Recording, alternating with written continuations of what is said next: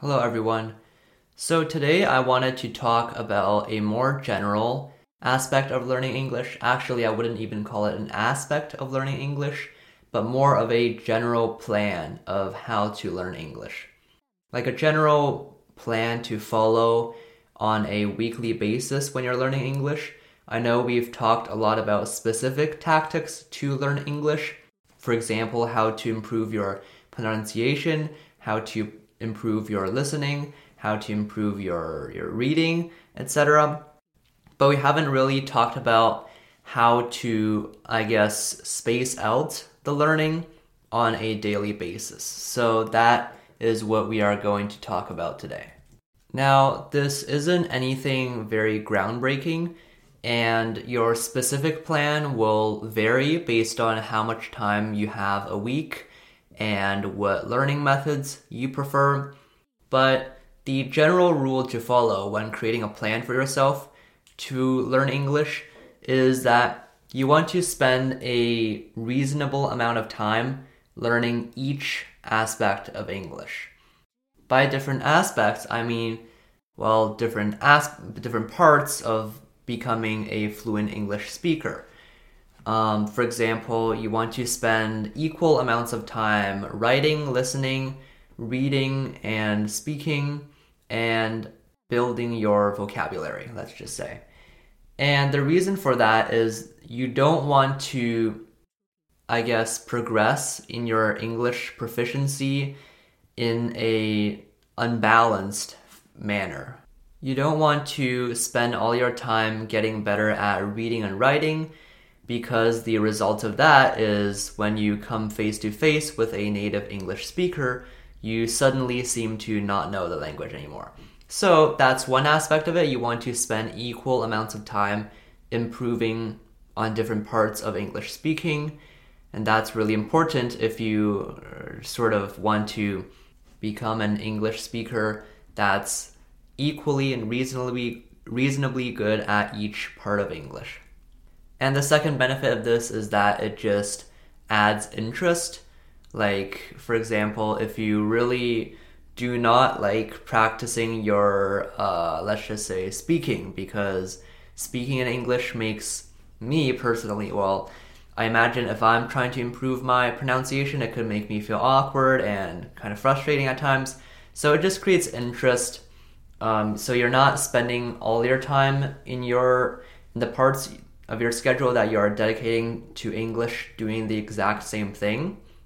So that is an added benefit, which is that it adds variety and interest.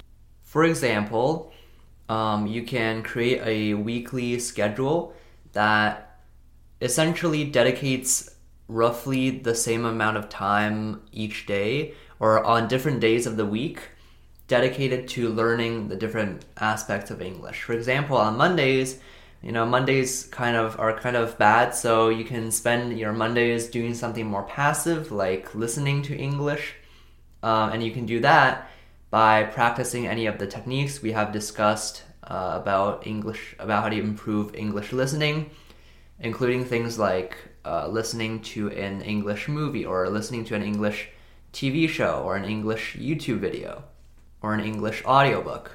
You want to spend like thirty-ish minutes doing that, because frankly, unfor- uh, it's it's really hard to get better at English if you're just dedicating like five minutes a day to it. So you have to you have to put in the time. And then, for example, on Tuesday, you could spend your time, you know, maybe you're feeling a little bit more motivated. You want to spend your time memorizing new vocabulary. In my opinion, that's a pretty boring part of learning English, because you're essentially just like memorizing words as if you're preparing for some sort of test. Learning English, it shouldn't, I, I don't think it should be as, as tedious as that. So maybe you want to spend a a more a more fun way of learning vocabulary. For example, you can do so while reading a book, and whenever there is a word you don't know, so so you want to you want to choose a book that is slightly beyond your reading level, and because the benefit of this is that you sort of improve on your reading and your vocabulary at the same time.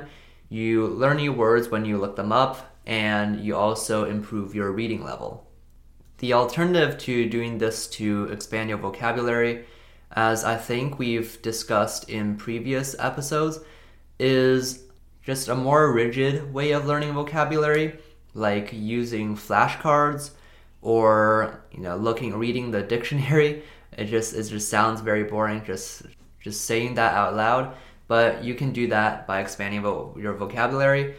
And you get the idea. Just basically dedicate around thirty minutes a day, or maybe you can do two segments on the same day if you uh, are unavailable on a day or whatever. Bas- basically, the whole point of this is to spend similar amounts of time a week doing uh, the different aspects of learning English. And that includes reading, listening, speaking, writing, and vocabulary.